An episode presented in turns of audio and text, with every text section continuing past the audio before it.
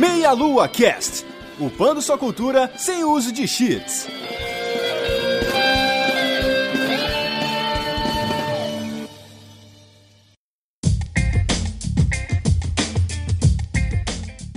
Saudações, queridos ouvintes! Está começando mais um Melocast. Eu sou o Renato Seveniani e hoje estou aqui para apresentar as entrevistas que nós fizemos durante a CCXP 2019. Passamos ali no Beco dos Artistas, conversamos com alguns daqueles que estavam expondo seus trabalhos naquele evento. Trouxemos aqui, como já trouxemos em anos anteriores, para que vocês conheçam um pouquinho daquilo que estava acontecendo lá na CCXP. Eu sei que faz bastante tempo que essas entrevistas aconteceram, algumas coisas podem estar um pouquinho datadas, dependendo do contexto que foram ditas. Sinto muito por esse atraso, mas acredito que o conteúdo ainda assim é muito válido para que vocês possam conhecer o trabalho dessas pessoas, acompanhar ali e também, né, conversar com esses artistas nos próximos eventos aí que vão vir. Gostaria de lembrar vocês que nós temos um Padrim e um PicPay. Você pode escolher aí a melhor forma de apoiar o nosso trabalho aqui no Meia Lua, meialua.net barra padrim e meialua.net barra PicPay. E você pode aí ser o nosso padrinho, patrono e ajudar a gente a sustentar o nosso site, o nosso servidor, para que nós possamos continuar produzindo o nosso podcast, o nosso site com textos e análises e colunas. Mas se você não puder nos ajudar com alguns trocados ali do seu pão de queijo, do seu café, você pode com certeza compartilhar o nosso conteúdo, transmitir a nossa palavra, a palavra da delícia para o máximo de pessoas possível e assistir as lives, né, que estamos fazendo no Twitch agora. Então você pode acompanhar ali no meialua.net/lives, ver ali, conversar conosco ao vivo certo? Muito bem, gente, fiquem aí com as entrevistas e nos falamos no próximo programa.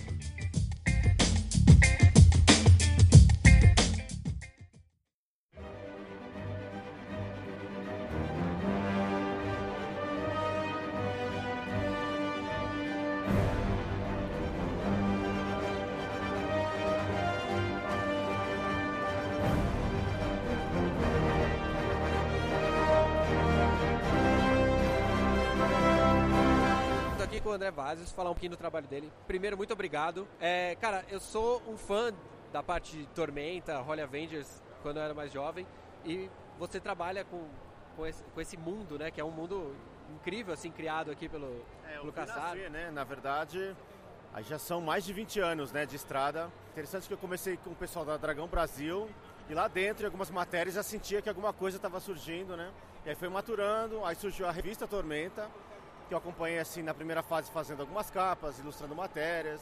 Aí surgiram designs dos primeiros personagens desse universo também.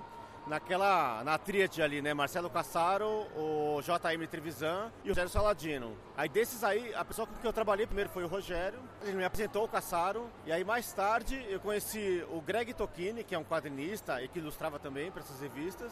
E o JM, né?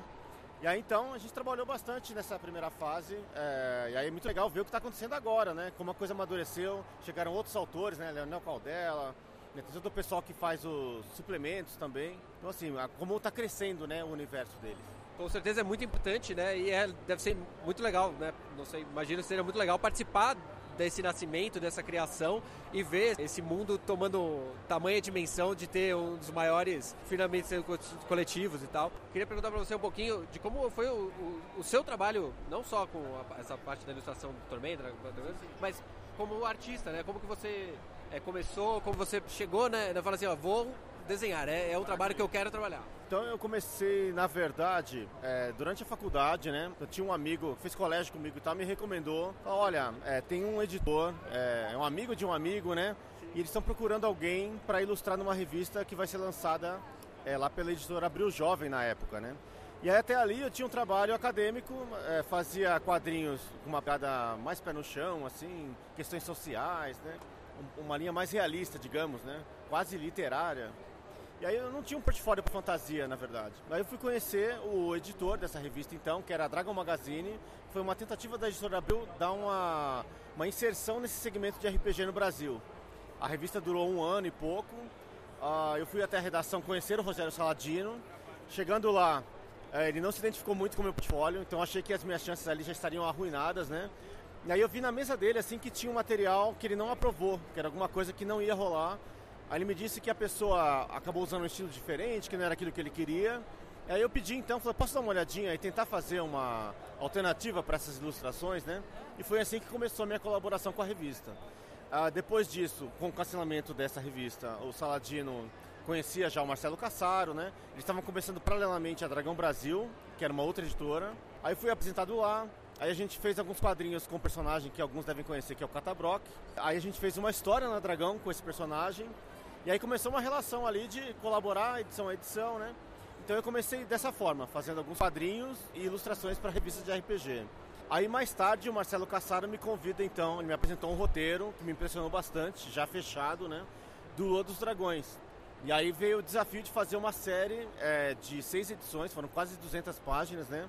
E é, trabalho que me tomou quase dois anos. E eu era bastante jovem, incipiente nessa área. Eu lembro, é, surgiu uma polêmica na época, né, de, de, eu ter sido convidado a fazer um quadrinho pela Dark Horse. E aí eu tava no meio do Lua. Falei, ah, eu não vou parar de fazer um projeto é, que eu estou investido nisso para fazer quadrinho norte-americano, uma coisa que eu vou começar do zero, né? Não me senti tão confiante para fazer aquilo. E aí então, vamos lá no Lua dos Dragões. Esse trabalho do Lua me deu premiação, me deu uma visibilidade, né? E aí a partir daquilo eu fui é, conhecendo outros artistas também do métier. Ah, e aí eu comecei a trabalhar com outras áreas, com outros segmentos. Aí fui fazer publicidade, né, trabalhando com ilustração editorial, né? E aí assim a coisa foi se expandindo um pouco. Aí eu fiquei um pouco de lado com os quadrinhos. E aí mais recentemente é, eu comecei a publicar alguns álbuns autorais. E também a parceria com a Tormenta a gente tem retomado aí nos últimos anos, de voltar a fazer algumas coisas, né? Então é legal que trabalho de artista a gente está sempre ali buscando, né? Alternativas. Eu tive alguma coisinha com games também. É, tenho colaborado com o Christopher Catten Smith, é, o RPG Bandeira da Arara e do Bandeira Elefante. Do elefante da Arara. Isso, que é um RPG que fala dos bandeirantes, né? Então é um outro segmento é, que a gente também está tá investindo eu produzi mais a parte de identidade, assim, logotipia, né? A parte de design. Ah, então é interessante ver como essa cena do RPG está se fortalecendo, gerando resultados aí, né? É, e como tem um público sendo fomentado. Então é um, é um lugar para o qual eu tenho um olhar cuidadoso, assim, especial, né? Tentando trazer umas coisas novas aí para a galera. Já que você falou dos seus trabalhos autorais, fala pro pessoal, né, que às vezes só acompanha na Tormenta, né, na Dragão. É, fala um pouquinho desses trabalhos. Tinha, tinha uma HQ aqui na nossa frente que era sobre o Vila Lobos, que é uma linha que imagino seja mais próxima daquilo que você começou fazendo na, na faculdade. Uma coisa que eu sempre tive uma, uma inclinação assim, é, uma intenção na verdade, é de fazer alguma coisa que refletisse também a nossa cultura né, do Brasil e tentando encontrar temáticas que refletissem esse interesse tentando fazer a ponte, que eu acho que os quadrinhos são uma linguagem, né? Que eles aproximam né, o novo leitor. É, geralmente é um primeiro canal para a pessoa começar a estabelecer relação com a grande cultura, né, com a literatura, com a música. Então tentar contaminar é, da nossa linguagem as histórias em quadrinhos é falar de outras coisas, né, para expandir o universo do leitor. Eu já tenho três quadrinhos autorais é, que é, eu fiz através de editais é, do PROAC. Então, o primeiro ele falava de uma questão mais ambiental, que é o Yara e os Filhos de Eco. Esse já está quase esgotado, né? Porque já tem um tempinho. Aí depois o Tita, que é um trabalho mais de uma linha como se fosse um Goonies com uma pitadinha de Lovecraft, né? Então é um terror infanto-juvenil. E mais recentemente, estou lançando esse ano, 2019, o Turu e o Andalho do Tempo, que é inspirado na biografia do Heitor Villa-Lobos, né? Falando da infância dele, como foi o primeiro contato com o universo musical. Então esse eu acho que tem uma vocação para circular né, em projetos tanto na área educacional como nos espaços culturais também. Então a gente pretende nesse próximo ano aí começar a fazer uma quase que uma tour com o quadrinho, né, armando parcerias para poder divulgar então esse lado, é, que é falar um pouco da representar a cultura brasileira de uma forma diferente, né, com uma pegada mais bem-humorada. Acho que vai ser legal. E o que está em casa, né? E obviamente já devem conhecer o trabalho, né? Mas né, porque Deveriam, deveriam estar aqui na CCXP, mas ano que vem eles estarão. É, como que só entre em contato com você, acompanha o trabalho, Instagram, Twitter, site? Sim, sim. Então, tem alguns canais na internet, né? Então eu tenho lá o meu Instagram, tudo andré.vasios, alguma coisa. No Twitter é que é Arena Studio, é, como é um Twitter mais antigo, né? Tem uma outra forma de encontrar. Tenho também a página no Facebook, tenho uma página no Behance, né? E acho que uma no ArtStation. Eu não sou assim o mestre das atualizações, que a gente, na verdade, está sempre correndo para produzir as coisas, né? Mas geralmente eu estou postando artes legais. Hoje mesmo eu coloquei alguns sketches dessas artes que eu trouxe para essa CCXP, que são o Mini Oda e o Mini Groot, né? Que eu fiz num lápis e tal, para o pessoal que gosta de ver esse lado do bastidor da ilustração, né? Algumas vezes eu coloco um pouquinho do processo também. E eu pretendo, nesse ano, trabalhar forte na questão de um projeto que talvez vai se tornar um catarse voltado para a área da formação e desenho. como eu sou professor de character design, né? Estão dando dicas para o pessoal e mais tarde compilar esse material num possível livro para o lançamento no próximo ano. Então estou dando de primeira aqui. É uma intenção por enquanto, mas vamos trabalhar para que isso aconteça. Opa! E agradeço aí pela, pelo pessoal que está acompanhando a gente, né? Que a gente aí tem a possibilidade né, de conversar aí pelos canais da internet. Valeu!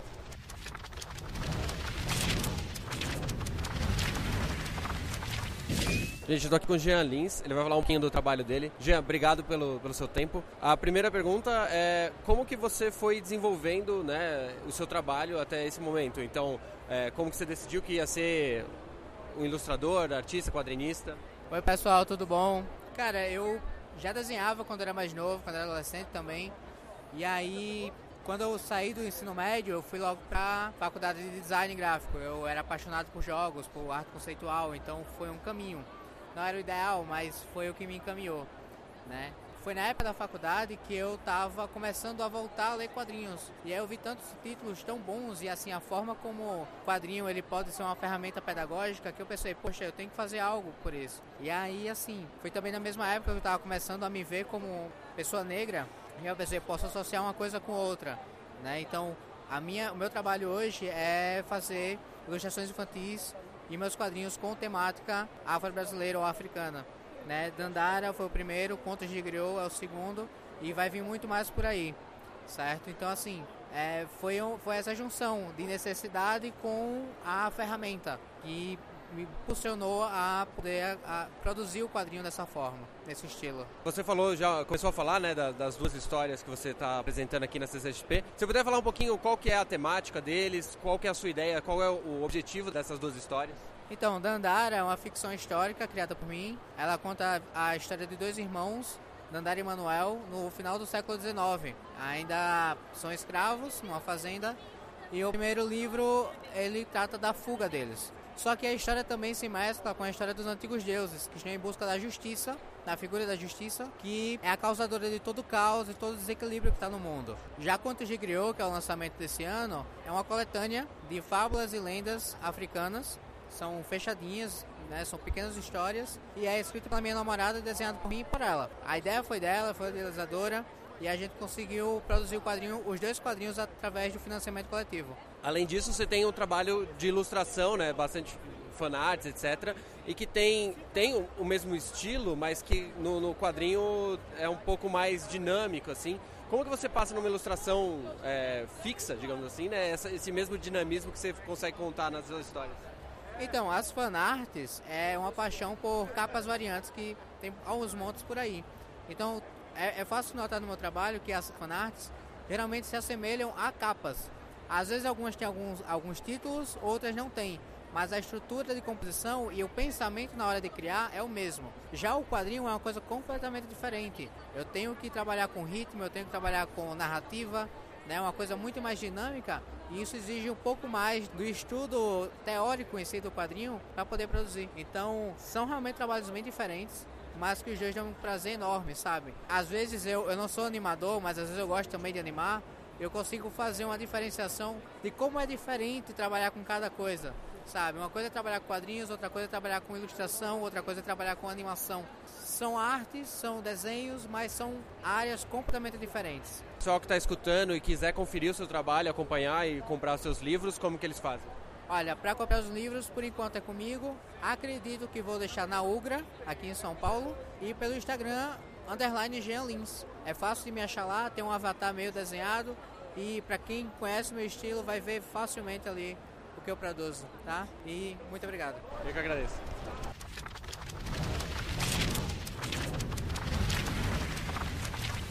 Estou aqui com o Elder, Primeiro, obrigado pelo seu tempo. Conta um pouquinho para o pessoal que está ouvindo o podcast, como você é, iniciou sua carreira e foi definindo, né, nesse caminho aí o seu estilo com bastante cor, né, essa arte bem colorida, né, bem legal que você tem aqui. É, primeiro, obrigado pelo seu tempo também. Eu comecei a fazer desenho digital, pelo menos, desde 2008 mas eu já desenhava desde muito cedo. Só que aí eu não entrei nessa carreira profissionalmente, eu só segui como hobby por muito tempo. Eu estudei um outro curso na universidade. Foi em 2015 que eu decidi levar um pouquinho mais a sério, porque começou a aparecer um pouquinho de trabalho para mim. Foi quando eu defini mais ou menos o meu estilo e aí os trabalhos começaram a surgir. E aí eu comecei a levar mais a sério a carreira. Aí em 2018 eu me formei num curso que não tem nada a ver da área da saúde. E a partir daí eu comecei, eu peguei meu diploma e guardei um pouquinho, deixei ele de lado assim e comecei a pegar trabalho freelance. E aí os trabalhos foram crescendo, crescendo, crescendo e aí eu consegui ter uma grana legal para sobreviver, e, tipo, consegui deixar a minha paixão pela outra área da saúde para depois um pouquinho e focar nos meus projetos pessoais que eu quero colocar em prática também. Bacana. E você falou que você não é formado inicialmente em artes, né? você seguiu a área da saúde. O quanto que essa formação tua influencia no que você cria? Ou não influencia em nada, você quer fazer coisas completamente apartadas? Como que é essa, essa digamos, essa vida dupla, né? De, de ter duas formações? Então, eu acho... São áreas muito diferentes e na minha cabeça são partes da não consciência, mas partes da minha, das minhas habilidades diferentes. Eu não consigo juntar os dois mundos, sabe? São, é como se eu tivesse um lado A e um lado B. O lado A é da ciência, da biologia, etc. E o lado B é da, da arte. E a minha parte criativa é muito mais espontânea, por exemplo. A parte de estudos, etc. é muito mais objetiva, sabe? Não sei se dá para explicar muito bem isso atualmente eu não consigo juntar os dois mundos. Talvez no futuro, provavelmente, quando eu dedicar um pouquinho mais tempo para minha área de saúde, e aí eu, talvez no futuro. Você gosta de utilizar cores muito fortes, né? O desenho tem um estilo muito próprio. Eu queria que você contasse um pouquinho de é, quais foram suas referências para que você é, andasse nesse caminho, né? Então, o estilo foi no início uma questão muito forte para mim, muito difícil até, porque eu sabia o que eu queria, mas eu não sabia como chegar. É uma das coisas que eu sempre trabalhei para chegar nela foi desenho sem linha, um desenho sem um contorno, porque eu achei sempre achei muito bonito. E aí, para chegar nesse estilo, eu precisei levar em consideração algumas coisas. Por exemplo, se eu não tenho linha, eu preciso definir uma forma, mas eu como é que eu vou definir uma forma sem ter a, a, linha escura, sabe? E aí eu tenho, sempre trabalho com contraste. Então, se eu tenho uma cor muito forte, eu preciso de uma cor mais clara ou de um tom muito diferente. E aí eu tô sempre buscando esses contrastes para definir as formas e fazer as formas pularem. Então, às vezes, usar cores muito fortes é interessante porque isso ajuda a criar a forma, né? Enfim, é, foi um processo, foi uma série de decisões que eu fui tomando e aí a partir dessas decisões o estilo foi se formando. E essas decisões é, levaram a outras decisões. Eu acho que estilo é uma série de... Você toma uma série de decisões e essas decisões vão levar a alguns problemas. Quando você resolve esses problemas, você cria um pontinho que define seu estilo, assim. Isso para mim funcionou. Fala um pouquinho dos trabalhos que você está apresentando aqui, mas como que as pessoas entram em contato com você para te contratar ou comprar coisas suas? Tá, é, o que eu trouxe aqui mais é fanart, algumas fanarts que eu fiz durante o ano, por exemplo, é, fanart de Tia, fanart de é, As Crônicas de Nárnia, que é uma série que eu estou desenvolvendo no Instagram. É, também trouxe fanart de, do Estúdio Ghibli, da Viagem de Hiro, porque é um filme que eu assisti muito esse ano e eu achei interessante fazer. Mas, no geral, o que eu estou focando agora nesse próximo ano é trabalho autoral. Então, eu desenvolvi um livro no Catarse, a gente conseguiu atingir a meta e fechou. Aí, eu estou produzindo o livro agora. Ele deve ser enviado para os apoiadores em março, mas em julho ele deve estar tá disponível para compra. É, o livro é autoral, todas as ilustrações são minhas e a história também é minha. E eu também pretendo desenvolver quadrinhos, etc. Mas isso é uma coisa mais para o futuro. É, no Instagram, meu arroba é arroba oliventrai, H-O-L-I-V-R-E-N-T-A-R-A-E. É meio complicadinho. É, em todo lugar, toda plataforma, é essa minha roupa. Então vocês podem me achar no Twitter e no Instagram. Cara, muito obrigado. Obrigado. Foi um prazer. E parabéns.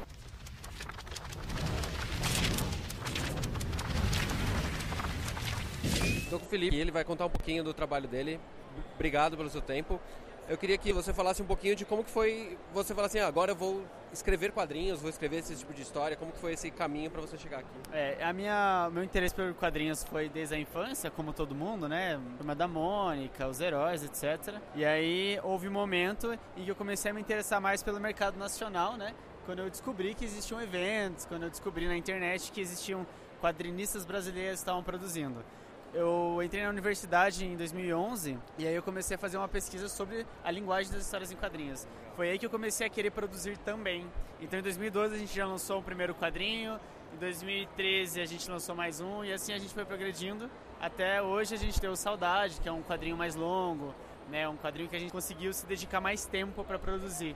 Então começou lá em meados de 2011 a produção propriamente dita. No sentido de qual tipo de história você está contando? Como que você definiu? Falou assim, ah, eu quero contar nessa linha? Ou foi algo que, com a parceria né, que você estava montando, você foi, seguiram o mesmo caminho, tomaram essa decisão juntos? Como foi esse processo? É, no início eu produzia com vários ilustradores, né? E alguns deles são mais numa pegada de aventura, e aí eu acabava mudando o estilo narrativo. com a Mel a gente tem essa pegada mais é um infantil ou talvez uma narrativa mais dramática, só que lúdica ao mesmo tempo, né? A gente adora brincar com essa espécie de narrativa infantil, mas que todos nós, adultos, crianças, podemos nos identificar de várias formas, né? É como um filme da Pixar, né? A gente gosta dessa ideia de dedicar com essa estética infantil, mas uma, narrativa complexa. Então a gente tem quadrinhos de que é inspirado nos Pesadelos da Mel, que é meio de terror, mas ao mesmo tempo a gente tem o Saudade, que é uma narrativa juvenil, né? Eu focaria mais no, sei lá, jovem leitor. Então a gente acaba mudando, mas sempre com essa estética justamente por conta do trabalho da Melissa, né? O traço dela é mais fofo, mais infantil. Mas não deixa de tratar de temas um pouco mais pesados às vezes. Aqui você está junto com, a Melissa, né, apresentando esses trabalhos específicos, mas eu queria que você falasse um pouquinho também dos outros, né, para que o pessoal que estiver ouvindo lá saiba quais foram os trabalhos que você fez e possam ir lá atrás desse trabalho para ler. Então, é que eu fazia alguns zines bem por conta. Entendi. É aquela coisa de distribuição na universidade, na família, né? Nunca foi algo muito grandioso. Teve um quadrinho que a gente começou a desenvolver um trabalho um pouco maior, chamado Soulfy, é eu e o Teodoro Guilherme, mas ele acabou não indo pra frente. Assim, a gente lançou o primeiro volume e aí ele produziu umas 50 páginas, mas ele, por conta de produções pessoais, ele não conseguiu dar conta, né? E aí a gente teve que abandonar um pouco o Soulfly eu tenho muito orgulho, assim, do, do, do, que estava sendo construído. Infelizmente a gente não conseguiu. Quem sabe um dia a gente conclua, né? Até tem, a primeira história tem na internet, né? Soulfly, né? S-O-U-T-H, tracinho F-I, né? Ah, entendi. Soulfly. Ele mistura ficção científica e faroeste, assim, uma coisa brincadeira. Fala um pouquinho sobre o, o, processo criativo, né, de adaptar a forma narrativa, porque tem histórias que, que tem menos palavras, histórias que tem mais palavras, né, e tem o abrigo que não tem palavra nenhuma. Como que é escrever a ideia para algum tipo de coisa que não tenha, que as suas palavras meio que vão ficar escondidas atrás do desenho? Uhum. É, a gente tem a vantagem de trabalhar como um casal, né? Então a, a concepção da história ela acontece o dia inteiro. Então, às vezes eu tô lavando louça, deu, Melissa, tive uma ideia para aquela cena, né? Às vezes a gente tá, sei lá, tomando sorvete, deu, então a história pode caminhar para esse lado. Esse tipo de diálogo faz com que a parte verbal, que é o roteiro, às vezes não necessita nem não necessite nem existir, né? Às vezes eu nem escrevo. É, ela já entendeu, a gente já conversou, a gente pensa no layout junto e ela já vai produzir. Em alguns casos eu escrevo mesmo, ah, página tal, quadro tal, um pouco mais formal. Mas a, a ideia da gente brincar com os formatos e os gêneros é, vai muito da nossa investigação. A gente curte muito aquilo que a gente produz, né? Então ela estudou no TCC dela da universidade, o livro infantil ilustrado, eu estudei quadrinhos, é, o livro imagem é uma parada que a gente curte muito consumir, então a gente sempre vai explorando as linguagens de acordo com o nosso interesse, né? E aí cada um vai exigir claro, né, uma forma diferente. O abrigo, no, no, no, caso, foi uma narrativa em que a gente teve que pensar bastante se funcionaria sem texto, né? O que, que vai acontecer? Como que a gente vai descrever a cena só com a imagem? Então vai muita discussão para saber se aquilo funciona para o leitor. O fato da gente estar em dois facilita, né? Para mim não funciona ou para ela não funciona. Daí, ah, beleza, então temos que mudar. Se eu tiver ideia, mas não funcionou, ela vai me avisar e do contrário também, e o contrário também acontece. Então, vai muito da investigação. A gente adora brincar assim com os formatos. Tem quadrinho que tem página rasgada, a gente sempre está tentando alguma coisa diferente. Legal. Acompanhar o seu trabalho, acompanhar o que você está comentando, etc, conversar com você, como que eles fazem, qual é a rede social que você prefere usar? Eu sempre uso o Instagram, né? O veículo que para nós é mais fácil porque a gente já está postando direto os trabalhos em si. É só procurar pelo meu nome, é Felipe, P-H-E-L-L-I-P, ponto, William, W-I-L-L-I-A-N de navio. Daí não tem erro, é só me procurar lá que vai me encontrar. Fechou?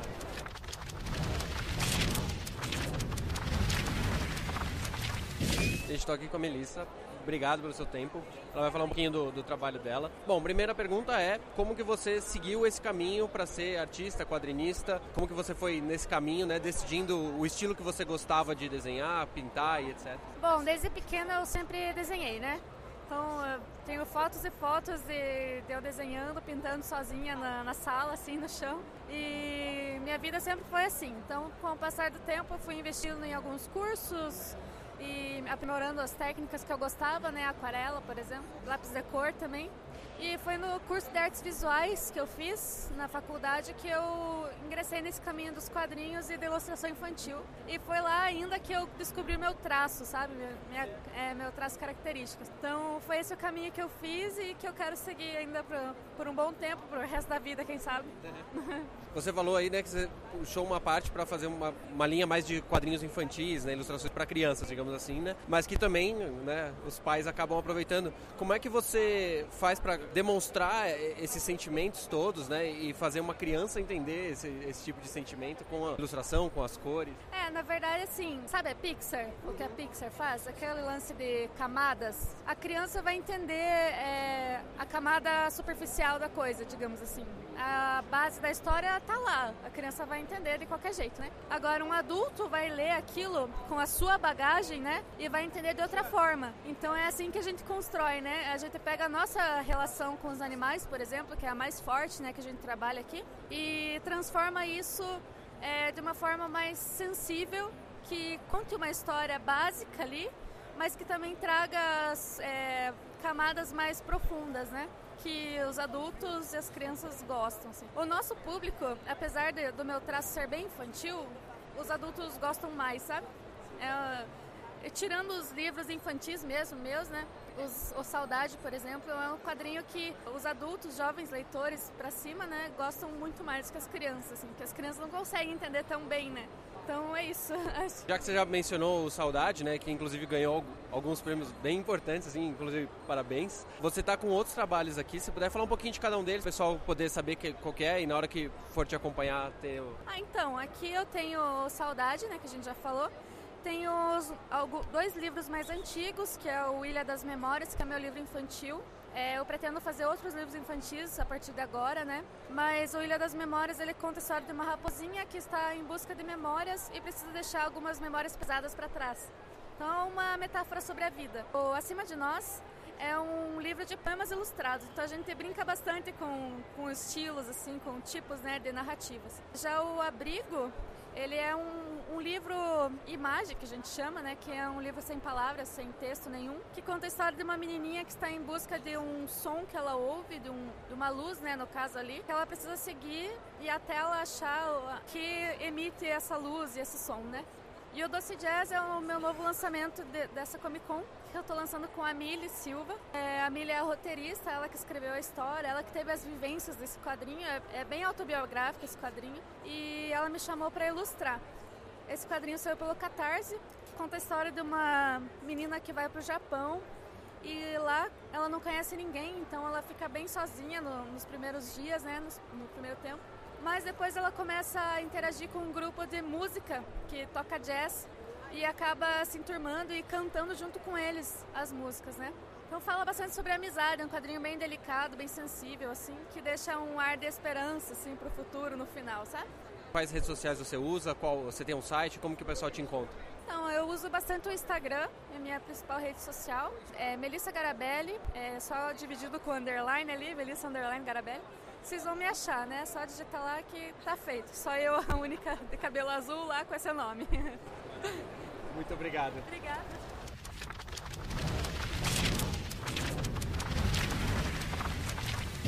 Bom, galera, tô aqui no Beco dos Artistas, tô com o Fitz. Ele vai falar um pouquinho do trabalho dele. Primeiro, muito obrigado pelo seu tempo. Como que foi esse, o início de carreira? Como que você decidiu... É, qual é o tipo de arte que você gosta? Essa parte do início mesmo de... Eu sempre gostei de desenhar, o desenho desde pequeno. Desde pequeno dava pra ver que esse era o caminho que eu ia seguir, que eu não gostava de muita coisa da escola e tal. Eu fui mais entrando na área de animação, eu trabalho com animação. O que eu gosto de fazer muito é pegar um pouco da animação e jogar pra ilustração e vice-versa e misturar com coisas de filme, cultura pop, sequência narrativa, quadrinhos. Eu gosto muito de dar um pouco mais de vida pro desenho. É, eu vejo pelas suas ilustrações essa é sua referência de animação. Porque na animação você tem toda uma, é, digamos assim, uma deformação dos personagens, aumento de tamanho, uma desproporção obrigatória, digamos assim, para você causar um impacto maior, né? Como que você é, decide qual é a pose é, e quais pedaços você vai mexer para você dar essa intensidade? Ah, eu começo rafiando no papel mesmo, eu faço uns rabisquinhos assim rápido, sempre com poucas linhas para tentar dar o máximo de movimento possível, o máximo de expressão possível. E eu acho que isso veio muito do meu trabalho da animação mesmo. Eu acho que isso ajudou eu a ter mais um, um olhar para isso. Uma outra coisa que eu noto do seu, do seu traço também é algo muito colorido, né? Esse é um estilo que você sempre gostou, você modificou, você tem... Como foi esse caminho para você chegar no momento de agora e falar assim, ó, esse aqui é o estilo que eu quero fazer? Porque eu sei que artistas trocam, né, de direcionamentos diversas vezes. É, há uns anos atrás eu fazia tudo meio saturado assim, só que eu até hoje eu só consigo pintar meio saturado e daí eu pego os efeitos do Photoshop, boto os filtros e tento fazer chamar mais atenção, botar mais saturação. E aí com o tempo eu fui meio que conseguindo aprender a fazer isso direto e aprender a usar mais da cor e tentar botar isso pro desenho, porque muitas vezes tem que tomar cuidado com cor que não sai direito na impressão. Aí eu fui meio que aprendendo os migués pra, pra tudo isso dar certo e conseguir dar mais dar mais vida mesmo, botar mais energia na, nos desenhos. E você, além dos, dos, desenhos, você tá com um HQ e um zine, né? Se você puder falar um pouquinho desses dois trabalhos? Claro. O quadrinho eu fiz com a minha dupla Nicole Jané. Nós fizemos ano passado, foi um trabalho muito difícil, que foi um projeto a quatro mãos completamente, que a gente tentou misturar os dois traços em uma coisa só, que são traços bem diferentes. E é um quadrinho basicamente sobre amizade, sobre dois melhores amigos enfrentando criaturas juntos, descobrindo objetos mágicos que dão poderes para eles e mais importante ainda, tratando sobre a relação entre eles e como isso vai alterando com as descobertas deles. E a Zine foi um projeto meio rápido que eu fiz, que são um conjunto de ilustrações e mini histórias sobre a vida noturna do jovem. Eu tentei fazer uma coisa que fosse uma narrativa em si, em cada ilustração, mas que também, se você olhar o conjunto da Zine inteira, vai contando uma história, vai você vê que começa no começo da noite, o pessoal se arrumando e aí vai pra fila da balada, vai pra, pra parte da balada, pra parte da mais da pegação assim, pro, pra noite, que é mais o dia seguinte, a ressaca que vai vir depois. E pro pessoal que tá, tá em casa, né, ouvindo esse podcast e não conseguiu vir aqui na CCXP, como é que eles encontram você, encontram seu trabalho, podem comprar a, o Zine, o HQ? Então, me procura no Twitter e no Instagram, é arroba fitsfito. FTS e FTO. E daí vocês vão achar meu trabalho lá e, por favor, sigam aí. Cara, muito obrigado. Valeu, cara. Prazer. Muito obrigado.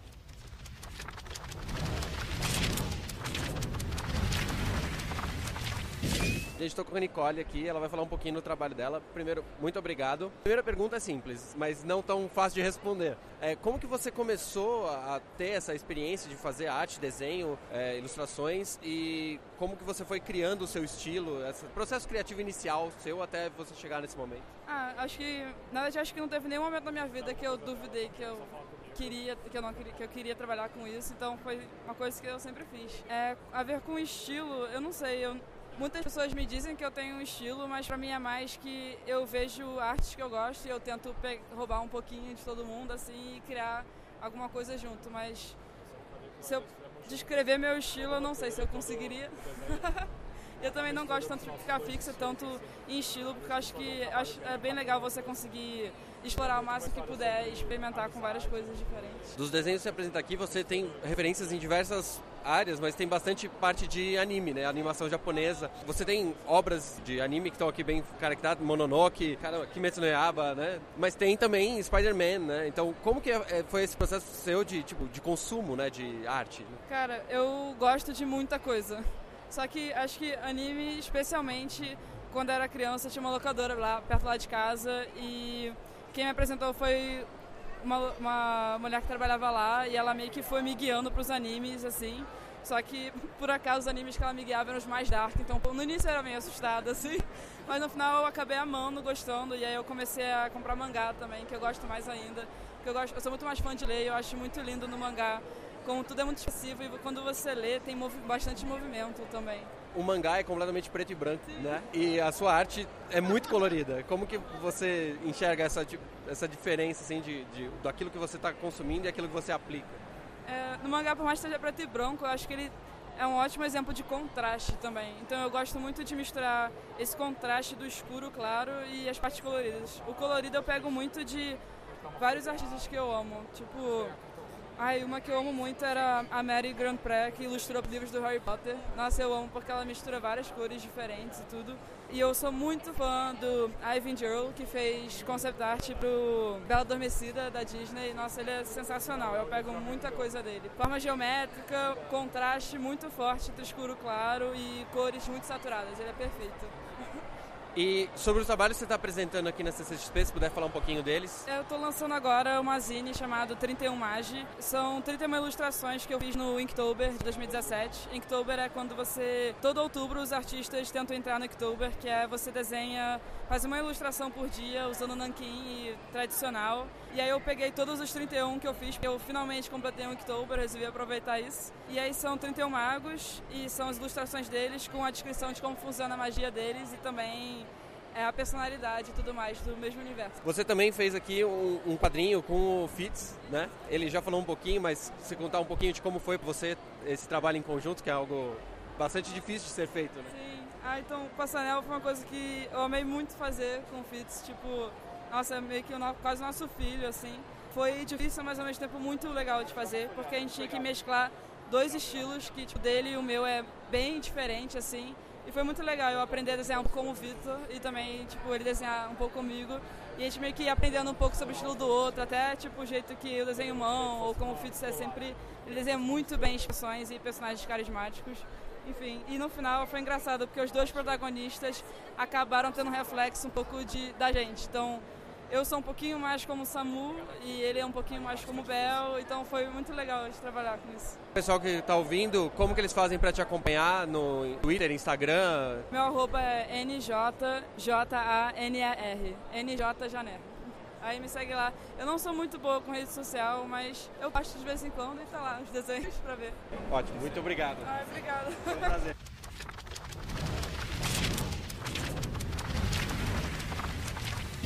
Onde a gente está aqui com a Sulamun. Ela é uma artista fantástica e, primeiramente, muito obrigado pelo seu tempo aqui na CCXP, que eu sei que está bastante movimentado. Eu gostaria primeiro para você falar o seu início de trabalho, né? Como que você é, falou assim, você é artista profissional e aí encarou essa parada que é complicada nesse, nesse país como muita gente quer ser artista, a gente começa escolhendo uma faculdade adequada. E a única faculdade que tem aqui pra gente é design gráfico. Então eu tentei fazer design gráfico, não consegui, abandonei a faculdade. E aí eu consegui trabalho fazendo jogo de celular para antes da era do smartphone. Sabe, hoje em dia o negócio é o tamanho de um GIF animado. Então uh, eu comecei por lá e uma vez que eu entrei no mercado ficou mais fácil de ficar. Aí eu passei publicidade, eu fiquei 10 anos de publicidade. E nesse meio tempo, a possibilidade de você trabalhar para o exterior pela internet começou a aparecer. Aí eu comecei a montar meu portfólio para fazer a transição e hoje em dia eu estou trabalhando de freelancer tem 5 anos. Legal. Você participou de vários eventos, né? Aqui na CCXP também, estava na BlizzCon recentemente também. Fala um pouquinho como é apresentar o seu trabalho em vários lugares diferentes, como é a recepção, se tem diferença da recepção do público nesses lugares. Quando a gente começou a fazer a CCXP, uma das coisas que a gente notava é que o pessoal não tinha hábito de consumir arte. A gente explicou para muita gente para que, que servia um print, que você tinha que colocar na parede e que era bom ter cultura na sua parede. Então, quando eu fui lá para os Estados Unidos e, e, eu tive contato com o público que já estava acostumado com isso, a diferença da, do tratamento era um pouco sensível. Mas honestamente, a CCXP melhorou muito nesse aspecto. O público aprendeu muito nesses últimos anos. Então está sendo muito legal de acompanhar essa cultura sendo criada no Brasil. Confesso que eu também estou aprendendo, principalmente que agora eu tenho um pouco mais de espaço na parede, né? Que é necessário. Senão fica tudo na pasta, não tem graça, né? Você faz trabalho né, de freelancer, ok? Mas você trabalhou com grandes títulos já, né? Você pode falar um pouquinho de quais foram esses trabalhos e como que é você mudar um pouquinho o seu estilo daqui para ali para você poder fazer essas artes? Então, como eu comentei, eu tinha passado 10 anos em publicidade. E uma das coisas que publicidade tem, que é meio chato, é que o trabalho de publicidade é impessoal. Então você aprende a mudar de direção de arte e estilo por trabalho, porque não pode parecer um trabalho seu, é sempre um trabalho da marca. Mas no final das contas, isso acaba sendo uma habilidade muito interessante, porque quando você vai trabalhar para jogos diferentes, você vai trabalhar para marcas diferentes, você consegue adequar o seu trabalho. Tem um colega meu que trabalha para Hearthstone também, chamado Rafael Zanquetin, e ele falou essa frase que ela é genial. Você acaba desenvolvendo um processo para cada cliente. Então você sabe como chegar no resultado que aquele cliente quer e você adapta o seu processo no meio do caminho. É, é, é bem divertido. Você está trabalhando bastante tempo e com certeza já teve contato com vários, várias formas de desenhar, digamos assim, né? Como que foi eh, para você essa transição? Foi muito complicada ou foi necessidade, vamos fazer? Eu, eu dei muita sorte. Eu cresci no interior do Rio de Janeiro e não tinha material de arte lá. A única coisa que tinha era lápis. Então, o que aconteceu foi que eu conheci um amigo que era americano. Ele me trouxe uma tablet do exterior quando eu tinha 14 anos. Então eu comecei direto no digital. Então eu tive muita sorte que para mim esse processo é todo muito natural.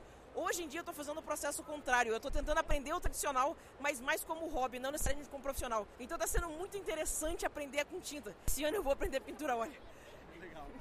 Para o pessoal que está ouvindo também, fala qual é os seus contatos, como que é mais fácil falar com você, acompanhar seu trabalho, por favor. Então, meu nome é Úrsula Dourada, eu uso o Sulamum na maioria das redes. Se vocês forem no sulamum.com, vocês acham o meu site e todos os meus links. E eu adoro responder pergunta no Twitter, então, por favor, sintam-se à vontade. Cara, muito obrigado, foi um prazer. Obrigada.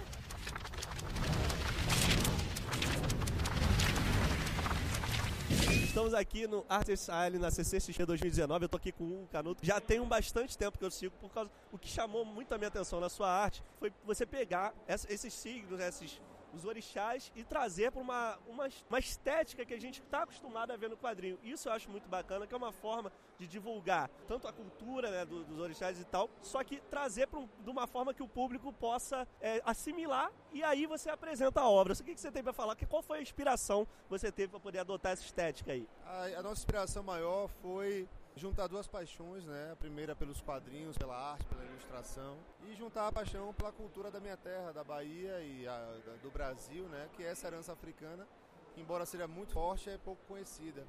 Eu não diria pouco conhecida, eu diria mal compreendida. E através do nosso trabalho a gente tenta desmistificar certos preconceitos e valorizar essas histórias, essa tradição milenar e tão foda, tão forte e tão poderosa, né? E o quadrinho surgiu dessa, dessas intenções, dessa maneira de usar a arte como um instrumento de reflexão, de mudança, de desconstruir preconceitos e de uma maneira muito, de uma linguagem muito acessível que é o próprio quadrinho, né? Uma narrativa muito, muito versátil, uma narrativa global. Então fui para esse caminho. Muito bacana, cara. Gente, muito obrigado aí. Tô ano vou vir aqui falar contigo, valeu? É o quinto ano da gente, então venha sempre. É o meu primeiro, mas aí a gente se encontra. Valeu.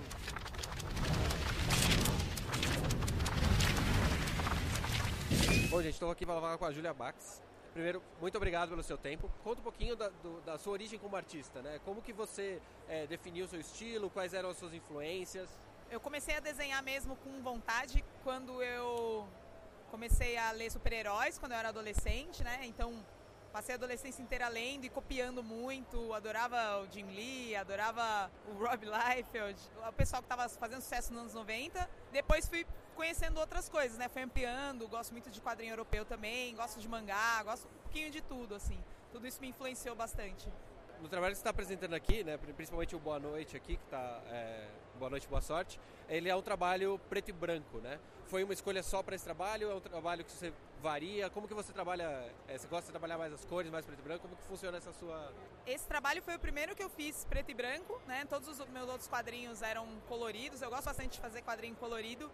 É, mas esse, como eu tinha pouco tempo, resolvi arriscar e falar assim, bom, vamos ver se eu fizer um trabalho preto e branco, se eu consigo fazer um pouquinho mais rápido e tal.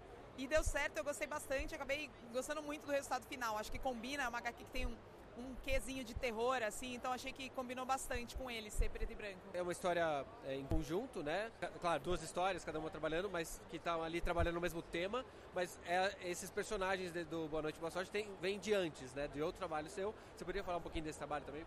É, eles vêm é, do universo do meu gibi Nina e Tomás, que é um gibi que fala da Nina, que é uma jovem designer que está lá tentando vencer na vida e um dia uma tatuagem dela é possuída pelo espírito do ex-namorado e aí o braço dela fica possuído. É, e aí desenrola ela conhecendo mais sobre esse mundo sobrenatural e tudo mais, né? E aí nesse universo aparece o Larry, que é o personagem que é o protagonista na história do Boa Noite, Boa Sorte.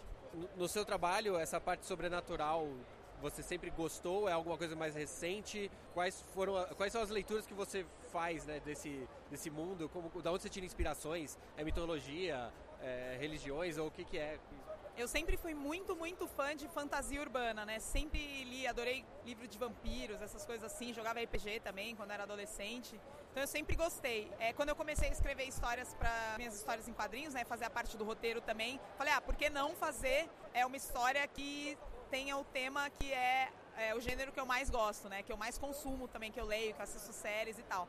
E aí eu falei, bom, então eu vou criar o meu próprio universo sobrenatural. Como que o pessoal encontra você, encontra o seu trabalho, pode comprar as HQs? É, eu recomendo todo mundo me seguir no Instagram, é só procurar Julia Bax, né? Julia BAX. E no Facebook também, posso sempre ir lá. E no Twitter, em todos eles é só procurar Julia Bax, BAX.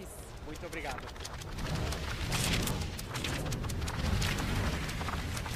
Gente, estou aqui com a Lita Reata. Ela vai falar um pouquinho do trabalho dela. Primeiro, muito obrigado pelo seu tempo. Como que você definiu que esse seria um, um dos seus trabalhos ou o seu trabalho, né, de criar arte, digamos assim? Criar quadrinhos, assim, foi mais uma brincadeira porque eu estava cercada de quadrinistas no meu trabalho normal, né, o day job, assim.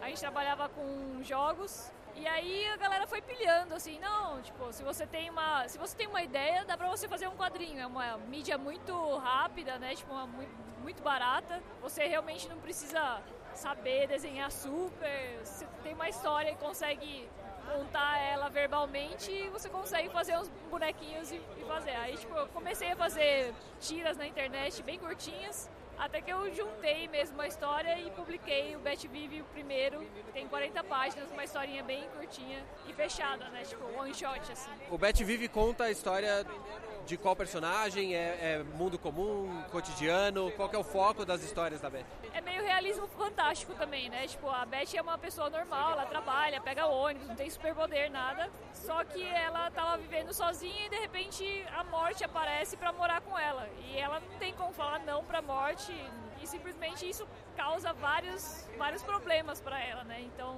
e ela mesma, né? Tipo, ela tem é, problemas da vida, assim, e tem, essa brincadeira, assim, tipo, a primeira tirinha é a morte tentando seduzir ela, né? Tipo, não, vamos lá, você não tem mais problema quando, comigo, né? Tipo, e aí ela sempre fala, não, não, depois a gente conversa. Essa, essa história de sedução da morte com a Beth e ela tentando se desvencilhar, assim no estilo, né, visual, como que você chegou a, a dizer, ó, vai ser esse estilo, com todo respeito, é mais cartunesco, mais é, tirinhas de, de, daquelas que a gente normalmente acompanhava em jornais, né?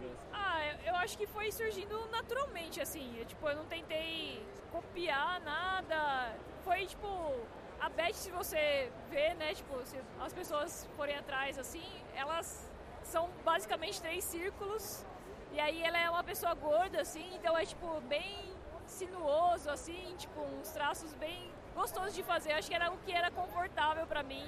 Então eu não fiquei forçando nada e surgiu a Beth, assim, meio, foi meio geração espontânea do personagem, né? É um tipo de linha, né, de, de desenho e tal, que você gostava já antes ou foi meio surpresa para você também começar? Foi muito surpresa porque eu sou tipo super otaku assim. Ah. Eu gosto muito de anime, muito de mangá e tipo eu gosto de Vagabond que é um negócio mó tenso, é pesado, de ai, os detalhezinhos, e a Beth é completamente solta, completamente. De vez em quando eu tô. Eu de, tento dar uma amarrada assim, mas eu tenho que dar uma forçada nisso para chegar e amarrar um pouquinho, porque é muito solto, muito cartoon, assim, muito deslocado, exagerado, dinâmico. Então, é, é uma coisa que foi surpresa para mim também. E fala um pouquinho do trabalho que você fez junto com a Júlia, o Boa Noite, Boa Sorte. Qual é a história que você está contando dessa linha também, da morte também, né? É, a história começa, a Beth, ela tá indo para um date e ela tá falando no celular com uma amiga dela e a amiga dela, tipo, tentando avisar ela. Ah, não, tipo, se você tiver qualquer problema, me avisa, né? Tipo, e ela tá indo num date de Tinder, assim, né? O que acontece é que ela marcou o date com um vampiro e aí ela não percebe, ela não percebe vários sinais, assim, e aí acontece essa, esse problema, assim, né? Tipo, tem um vampiro tentando claramente de olho nela, assim, tipo, num jeito muito ruim. E ela já recusou todo, toda ajuda. E aí ela tem que se virar sozinha. E aí vai, tipo, a, HQ, tipo, tanto a da Júlia quanto a minha tem alguma coisa de ação também. Tem uma correria bem grande, assim mas é bem curtinha. E é, tipo, tem essa, essa coisa em comum que é realismo fantástico, de noite, assim. E pro pessoal que não tá aqui na CCXP e quiser acompanhar o seu trabalho e comprar suas HQs, como que eles fazem? Acho que é a mesma coisa da Júlia, né? Tipo, é só me procurar no Twitter, Instagram, meu Gmail também é tudo Lita Hayata, L-I-T-A, H-Y-A-T-A. E eu, tipo, respondo rapidinho, tipo, é sempre tô sempre aberta, tipo, no Twitter principalmente, eu dou bom dia todo dia, então é só ir lá e falar bom dia, bom dia, o que você tem? Só cumprimentar lá, tô sempre lá. Muito obrigado. Estou aqui com o Samuca Marinho, ele fez um projeto chamado Corsários, que é um projeto sobre fotografia, ele vai falar um pouquinho aqui desse trabalho. Obrigado pelo seu tempo. Conta primeiro dos seus trabalhos anteriores. Antes de chegar aqui, como que você resolveu trabalhar com essa parte de arte e produzir esse, esse material que você está apresentando aqui? Olha só, por incrível que pareça, esse material é, de, de quadrinhos de fotografia que eu estou te mostrando aqui é o meu primeiro ensaio fotográfico.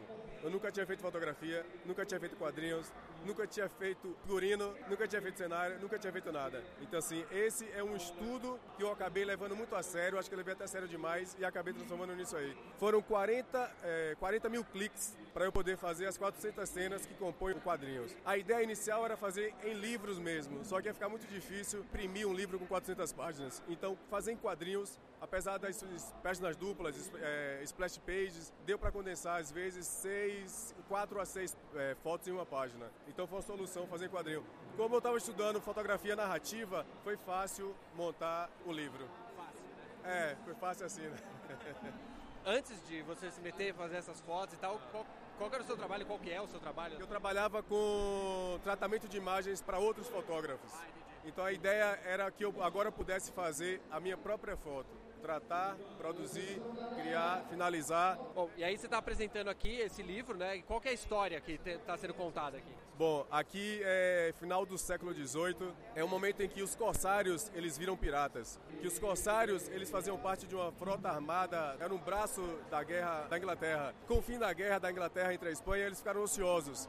Então eles começaram a saquear navios de várias bandeiras, inclusive bandeiras da Inglaterra. O rei não gostou nada disso e mandou para as Antilhas um navio de guerra para averiguar essa insurreição pirata. Então a história começa a partir daí. A chegada desse grande navio para averiguar o que está acontecendo aqui lá no Caribe. E esse seu interesse por esse período histórico específico, você sempre gostou de estudar ele? Você estudou só para escrever essa história? Como foi esse processo de encontrar as bases, né, para você poder fazer essas menções? Então, começou pelo gosto que eu tenho por caveiras, né? Então, assim, desenhando muita caveira, desenhando muito essa associação com a caveira, o símbolo pirata, eu comecei a fazer. Mas, assim, como eu te falei, esse foi o meu primeiro ensaio. Não era para eu me dedicar tanto a esse projeto, eram para ser apenas 30 fotos de um dos ensaios, que teria astronautas, teria pessoas normais de bicicleta fazendo qualquer coisa. Só que eu me empolguei muito.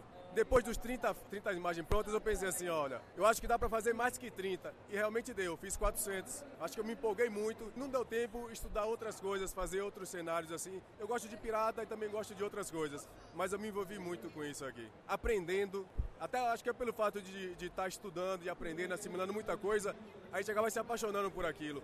Eu me apaixonei pelo tema, pelas imagens, e fiz esse projeto aí. Para o pessoal que não está aqui e quiser acompanhar esse projeto de você comprar o livro para poder estar tá em casa, as ilustrações, né, as fotografias no caso, né? Como que eles fazem para te encontrar, redes sociais, site? Olha, o principal é o projetocorsarios.com. Lá tem tudo. Mas eu também tenho um Instagram que é o smk underline Samuca Marinho. É onde eu exponho o projeto. Não só esse, como o novo projeto que estou fazendo também de Faroeste. Vou começar a publicar. Assim, é um projeto longo. É um quadrinho como se fosse um curta-metragem, só que ao invés de sair em película, ele sai em papel. Então, assim, não é uma coisa que vai estar pronta daqui a um ano. É um processo muito longo. Cada etapa dela dura muito tempo, mas eu já estou em produção do segundo projeto. Esse outro projeto nessa mesma linha também, fotografia, fazer outras coisas, ou vai, vai tirar o pé um pouquinho? Nessa mesma linha, na verdade é botar mais pés nesse, nesse projeto. Esse o novo é de faroeste e a ideia agora é construir uma cidade de madeira. Só claro que em um tamanho muito menor, mas eu já estou estudando essa possibilidade. Bacana. Cara, muito prazer, muito obrigado.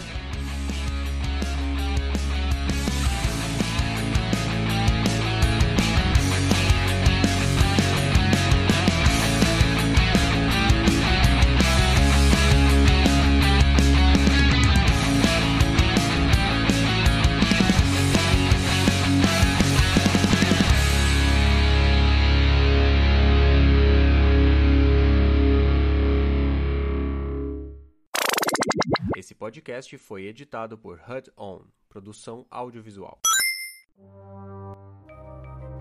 Este programa foi produzido por Mentes Deviantes. deviante.com.br